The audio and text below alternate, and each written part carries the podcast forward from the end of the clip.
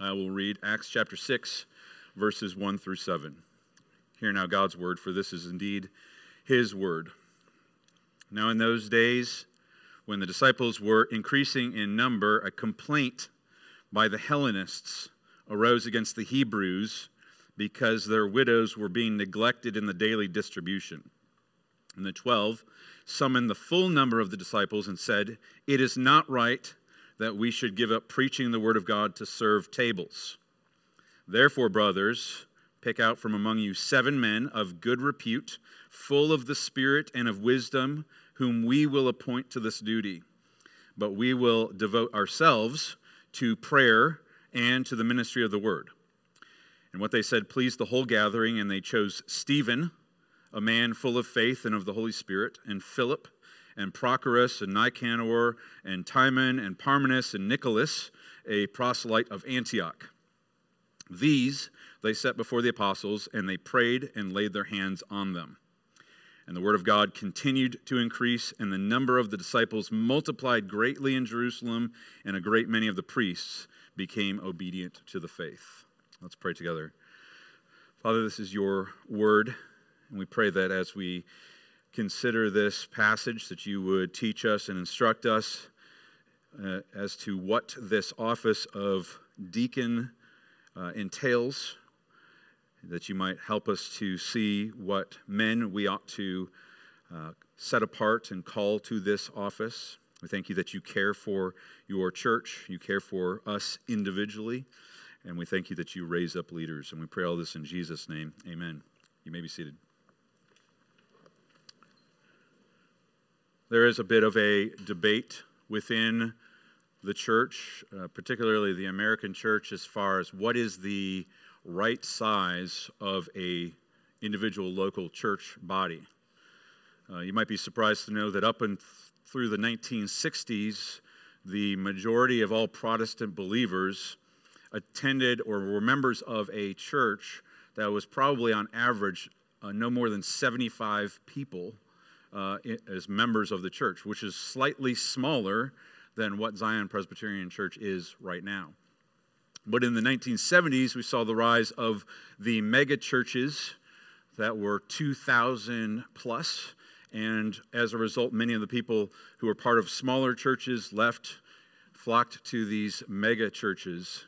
But it raises uh, an interesting question, and there, there, you do hear this debate among people: is what is the ideal size of a church? Is it better to be in a smaller church that is more intimate? Everybody knows everybody, everyone is serving, there's more opportunity for uh, participation? Or is it better to be part of these larger churches that have greater resources to extend the kingdom of God? And uh, unfortunately, God's word doesn't answer that question for us. It actually doesn't ask that question, so it doesn't answer it either. Um, but it does tell us a few things about the growth of the church. And the first thing that it tells us is that God's word uh, causes us to expect that a faithful church will be a fruitful church. That fruitfulness will be both in spiritual maturity of its believers, but also numerical growth uh, within the church. We ought to expect that type of growth.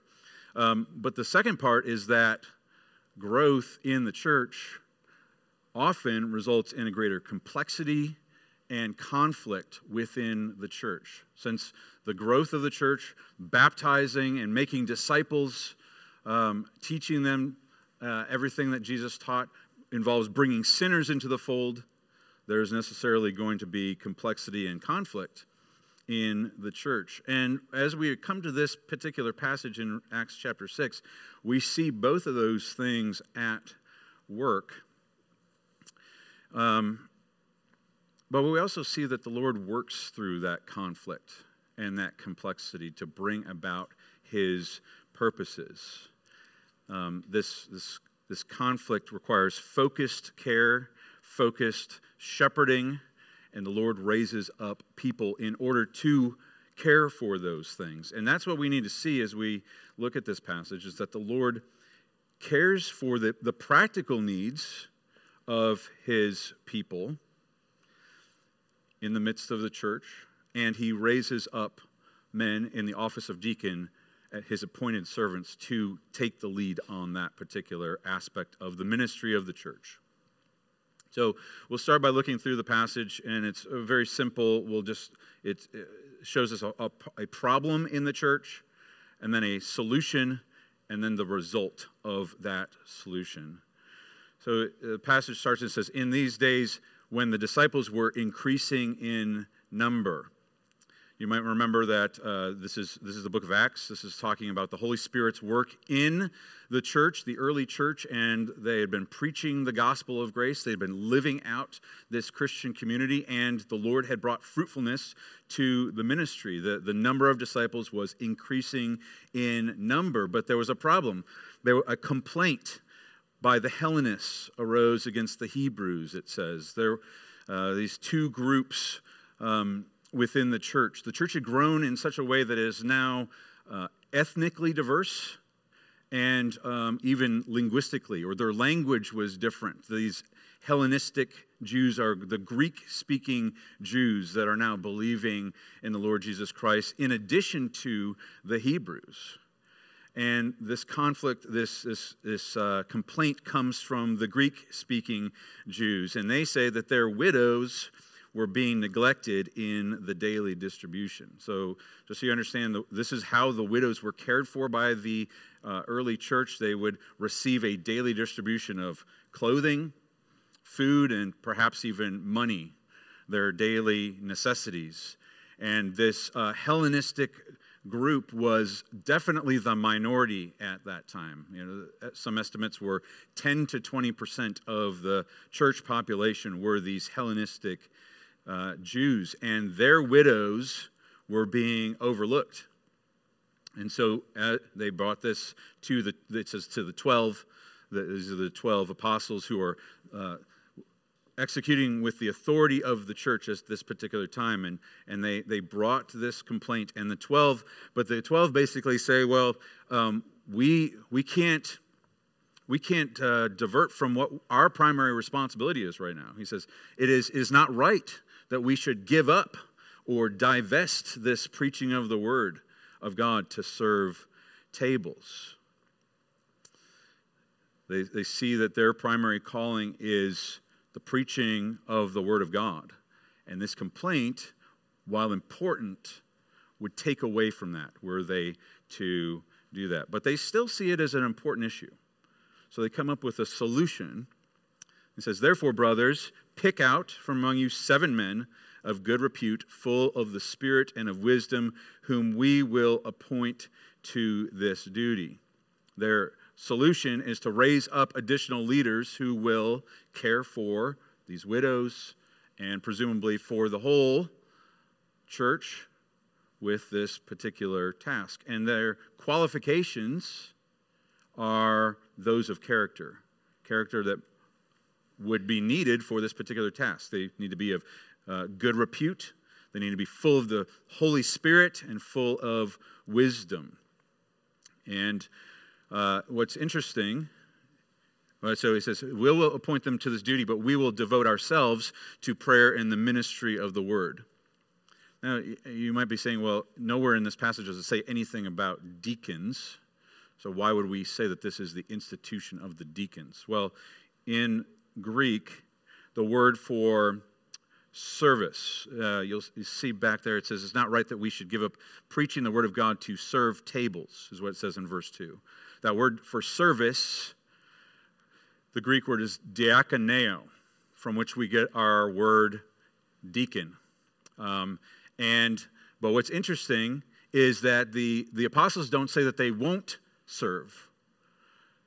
It's a question of what they will serve because they say, oh, we, don't, we, can't, we can't stop preaching the word to serve tables. But then he says in verse 4, we will devote ourselves to prayer and the diakoneo, the ministry, the service of the word. We, we will appoint other people to serve the tables while we serve the word of God. So that service is important. And so the, um, they put this before the whole group of disciples. They're agreeable to this plan, and it says that they appoint seven men.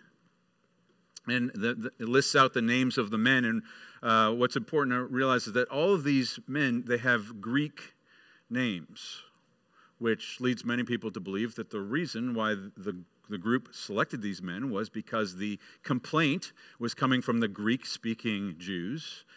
And they uh, they called men or they selected men who would have a specific care and focus for these widows and hopefully for the whole of the church.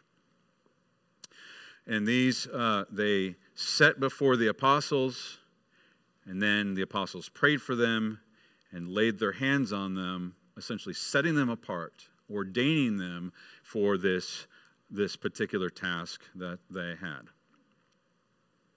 So there was the problem, there was the solution, but then verse 7 tells us the result.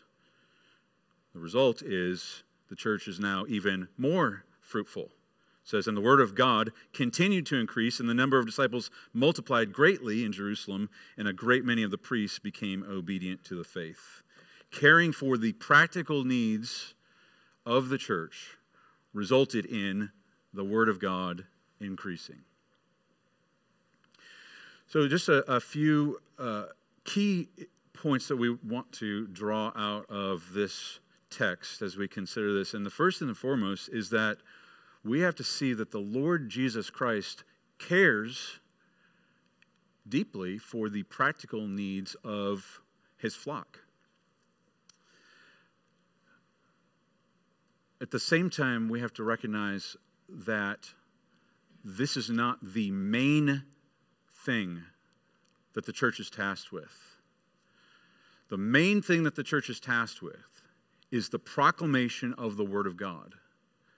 And yet, the proclamation of the message of the Word of God results in the care, the service of the members of the flock of God for one another and for those in the world. Service is the practical and necessary outworking of the gospel which we preach. Um, throughout Scripture, uh, God makes v- very clear that He cares about the oppressed. In this passage, it is the, is the widows who are being overlooked. Throughout Scripture, we see God saying that He cares about the widow, the poor, the orphan, the sojourner, those who are marginalized and cast off and thought low of. God cares for them. He has a heart for them, and He calls His people to care for them.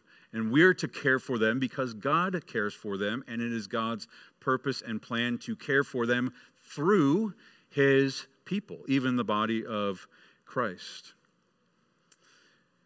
And what we need to understand is that the Lord will care for them, and the Lord will provide for you and for me, He will pr- provide not just the, the meat of the Word of God, but He will provide for the practical needs of His people.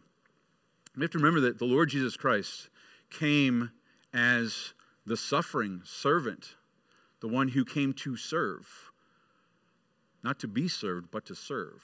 And we see that in uh, lots of different ways. Uh, he, he demonstrated a service and a heart for the marginalized, for the widows, for um, the lost. And that ought to overflow in how we care for them. Um, the Lord Jesus Christ, remember, said, uh, don't, don't worry about what you're going to eat or what you're going to wear, because your Father knows that you need these things. And God's purpose is to care for that, to provide through his people. And we see that a couple of different places. The, the first, I would say, um, even before this Acts chapter 6 passage, is the passage that Elder Bell read, read from Matthew chapter 14 in the feeding of the 5,000. Um, Jesus had cared for this flock, and the disciples came to him and said, Jesus, it's late. They're hungry. Let, let them go. Let them go somewhere else. And he says, You don't need to send them away. You give them something to eat. You give them something to eat. And now in Acts chapter 6, those same men that had fed the 5,000, the bread and the fish, are now see their responsibility to feed the multitude with the word of God. And they, in turn, say, let's appoint someone else to care for the flock in these, in these tangible, practical ways. In both cases, the proclamation of the gospel of Jesus Christ is the primary thing, and the practical care of the flock flows out of that as the necessary result. It was the case with Jesus, and again here in Acts chapter 6. But what ought to get our attention is that in both cases, God shows us that He is very concerned that we care for one another. It would have been very easy for Jesus to simply say to the disciples, Yeah, you're right, it's late, send them away. But he doesn't do that. He says, No, you care for them. Here in Acts chapter 6, the, the apostles could have simply said, Guys, we don't, we're not in the business of taking care of widows. Let, let somebody else care for them, send them somewhere else. But instead, he says, No, we're going to appoint men who are tasked with this job of this duty, he says, to care for them. Um, a faithful church, a faithful church is a church that will care for its people both spiritually and practically. First, to uh, our one another, to the household of God, but then even outside of our, the borders of our church. That's why when we talk about outreach, we talk about word and deed outreach. And what we mean by that is we mean there is a message of the gospel that we are sharing, but we also serve with our hands, with the practical needs. Uh, that we care for those uh, as, a, as a means of sharing the love of Christ, but then it is necessarily a, the thing that we speak of the gospel that we have, uh, that, that speaks to the, the heart of men and women. And where this conversation intersects with the whole discussion about elders and deacons is right here is that elders, as we talked about last week, are charged with the oversight of the flock of God. And yet, elders cannot do everything. They're not called to do everything in the church. The, the apostles here in Acts chapter 6 and the elders which follow, these apostles set the pattern for elders. These apostles say, We cannot stop preaching the word. We need to focus on the preaching of the word and prayer. This is an important concern, but we cannot let that concern get in the way of our particular task. And so they appoint the deacons to care for the practical needs of the church. So there's necessarily a cooperation between the office of elder and deacon. They work hand in hand in this ministry of caring for, of shepherding the flock of God. But we also have to see that there is, by the nature of the office of deacon, a necessary subordination to the office of elder.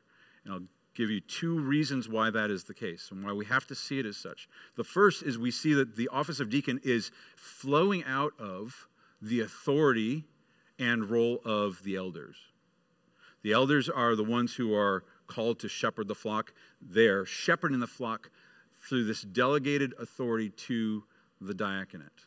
And even in our own um, PCA uh, polity, is a fancy word, uh, if, if a church does not have deacons, then technically the elders are the deacons because the, the role of the diaconate is a, a part of the overall authority of the church. So it's one is because it's a derived authority. But the second is just by the nature of the role that they have been tasked. Elders are called to be stewards of the mystery of the gospel of Jesus Christ. Deacons are called to be stewards of the gifts of the body of Christ, the gifts of the body of Christ.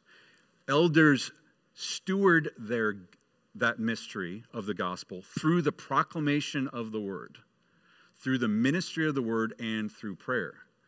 And deacons steward the gifts through the practical one another ministry of the church. But the gifts and practice that the church does flow out of the gospel of grace. It is because of the gospel that we have been given gifts, that we love one another, that we practice these things, that we have this, this service responsibility. It's from the foundation of the gospel. And so the gospel and the proclamation of the gospel, the word of the gospel, must be front and center and primary in everything that we say and do. And so, if we look back to this particular passage and we consider this, a deacon holds the ministry of the word as primary, but they serve by removing any obstacles from the path of those who are called to proclaim the word and minister the word. So anything that is not directly related to the word and prayer, the deacons ought to be taking that and serving with that, uh, uh, taking the lead on those things. So it's an office primarily of service, where the deacon serves God by serving the elders to serve the people and to cultivate a spirit of service within the body itself even these seven guys, with all the people that were in that, uh, in, in the church at this particular time, those seven guys, I don't think we're expected to believe that only those seven guys cared for those widows. Those seven men were, by the wisdom of the Spirit that was within them, were no doubt enlisting other individuals to help with this care. They were cultivating a spirit of of service and mercy and compassion for those within their number. It, they were taking the lead on this service, but not necessarily doing it all themselves. And it's because of this, beloved, that deacons, these men here, are, are called, they were to be men who are of good repute and full of the Spirit and of wisdom.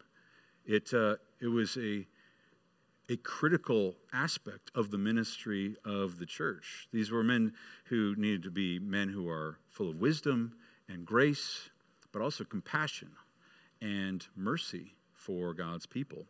And so there's a there's a harmonious and glorious relationship between the office of elder of elder and deacon and both of them are necessary and good for a a faithful ministry but our faithful, our ministry has one primary goal. Not, not two goals, but one goal. And that goal is the glory of God in the expansion of the kingdom of Christ. As it says in verse 7 And the word of God continued to increase, and the number of the disciples multiplied greatly. Our goal is the spread of the gospel. And the gospel is spread as we proclaim it and as we live it out. And God brings this about uh, through our one ministry of word and deed. So that's the first thing we want to see. The second thing is to that point is that we have to rejoice, but also accept that God, Christ is building his kingdom. And he's building his kingdom through faithful church ministry we see at the very beginning of this passage and at the end of this passage, it's, bookended by growth of the church. Um, a faithful church ministry will result in fruitfulness, but growth is not the goal. Church growth is not the goal. Um, we need to be faithful as a church, regardless of how many people show up on a Sunday morning or are members. We ought to expect that the Lord will bring fruitfulness, but growth, growth is never the goal. If growth is the goal, it, we will be tempted to adapt our ministry beyond what Scripture says in order to attract people. And we can never, never do that. We must be faithful to the Word of God in how we conduct ministry. But faithful ministry will bring fruitfulness in maturity of our members, but also we should expect numerical growth. And uh, this, this can be hard to accept.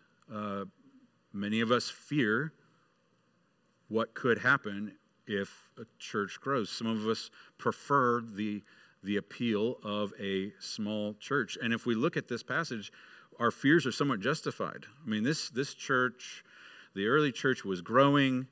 Now they had people of different ethnic backgrounds, they had people with different languages, and there was conflict. There was conflict. And uh, so the faithfulness resulted in the growth, but the growth resulted in conflict. And then it's easy for us to say, well, exactly. That's why smaller churches are better. But, beloved, this is the Lord's church. And the Lord's going to bring the increase according to his own timing. We, we are here to seek his glory, not our comfort. Um, the, we also have to see the complexity and the conflict doesn't thwart his purposes. It doesn't, doesn't change, but it actually um, illuminates his tender care for his people. It brings about the purposes that he intended for his church. Beloved, what you have to know is that the Lord intends for you individually and for us as a body to grow, to mature. And what that means often is that the Lord will push us beyond the, the realms of our comfort even to the ends of our abilities, so that we would let go of our idols of control and trust in His, the sufficiency of His power and His grace. But the Lord always provides what He needs, or what we need in order to do what He calls us to do. In this case, He, he gave us the office of deacon. And these, these weren't just, I mean, you might think just any, they could have just picked any guy, any guys that were willing to wait tables. If you're willing, serve. But no, he, he appointed godly men, men who were full of the Spirit. Um, when, when they're listing out the names, uh, it starts off by saying, uh, Stephen, a man full of faith in the Holy Spirit. And I don't think that's isolating Stephen, that's a representative of all of them. And even if we go through the next couple chapters of Acts, we see a focused in view on both Stephen and Philip, those first two men that are listed there. And these men are godly men who proclaim the gospel with clarity and power and authority. And the Lord is working his work, you know, working through these men to bring about his purposes. And the, the growth and the conflict created the opportunity for the Lord to raise up additional men for this office to serve, and that the additional service, the additional leadership, with the wisdom and of, of the Holy Spirit, brought about God's purposes to grow the church even more. It's awesome. But uh, the third thing I want to uh, highlight is just how the Lord called these men to this duty. So the complaint comes to the 12, and the 12 say, You, brothers, pick out from among you seven men of good repute. And the congregation picks out the seven men. They bring them back to the 12, and then the 12 lay their hands on them and appoint them to this task. So I think that's important for us to realize is that the, uh, the apostles at this time and elders from that have been given the authority of the church, and yet um, their call is to select that the, the people of God would select their leaders. And the people of God selected these seven men, and yet they were set apart, appointed, and ordained for the task under the authority of the church. That's what's going on with the laying on of hands.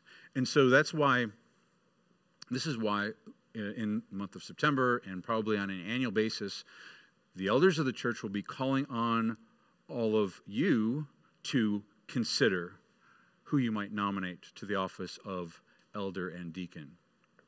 And notice what, what's going on here is that the apostles are telling the people, you choose men who are of good repute, full of the Spirit and of wisdom. So he's putting the onus on the, the membership to evaluate and to know one another to know who they ought to call to this duty. And so understand this, beloved, is that the Lord will call men to the office of elder and deacon through your work, through your selection, your evaluation. And there is an evaluation process that I think is not in this passage, but we see elsewhere in Scripture that the elders do do as part of uh, the authority of the church, but it is a, a cooperative effort we all need to participate in. And so, to that point, um, as you consider who you might call, who you might select nominate for the office of deacon, I think we need to think about what the work entails and the qualifications need to be there. I mean, right there, uh, front and center is men of good repute, full of the Spirit and of wisdom. You ought to be looking for that. Uh, but since this is an office of service, primarily of service, leading the, the congregation in service, we ought to be looking for men who are uniquely qualified, uniquely gifted in service. Um, men who have exemplary hearts of service to set an example for the flock. Um, since this is a task that is under the authority of the elders, to be looking for men who humbly submit to the lead of the elders and seek to support the ministry of Zion. And to that point, we'll see the centrality of the preached word of God as the primary ministry of the church and seek to support that ministry by taking away, by absorbing under their leadership anything that would take away from that task. But also because they will care for you and your family. They ought to be men who are full of wisdom and compassion and mercy. These are men who will love you and lead you well. So be in prayer for that. And if I could also direct your prayers in just a few other ways as we consider this passage, be, be in prayer that we as a church might be faithful to God in the proclamation of the gospel, in the practical outworking of the gospel, and that our faithfulness would result in fruitfulness of our ministry. Pray that as we saw here in this passage, that our church would grow even in its diversity, that the Lord would bring uh, members, people to, to share the gospel of grace that would reflect our community with different uh, ethnic, cultural, generational, socio-economic backgrounds. We desire for our church to reflect the kingdom of God, to be a small microcosm of the diverse kingdom of God. And as we grow, pray that the Lord would raise up godly leaders who are filled with wisdom, who would be able to guide the church in the midst of these conflicts and challenges to bring about God's glory. Um, it's been said that actions speak louder than words. I think if we consider what God's word says, is that in the kingdom of the Lord Jesus Christ, the word of the gospel fuels the practice of the gospel. It results in the practice of the gospel. And God, in His grace and His wisdom, leads us, equips us, and shepherds us in both of these aspects the truth, the word, the gospel, the practice through the leaders that he appoints in elders and deacons. And so may the Lord raise up for us godly men who will lead his church, and may his church bring him glory and praise both now and forevermore. Let's pray together. Father, we thank you that you are so gracious to us. You provide for us everything that we need. We thank you that you care for us, that no aspect of our life, spiritual, physical, practical, you name it, uh, that you do not meet. Pray that we would be faithful in being your hands and your feet in these things, your mouthpiece in the midst of the culture to one, one another, in the midst of this world. And I pray, Lord, that you bring fruitfulness to our ministry and, and faithfulness to you. And we pray this all in Jesus' name. Amen.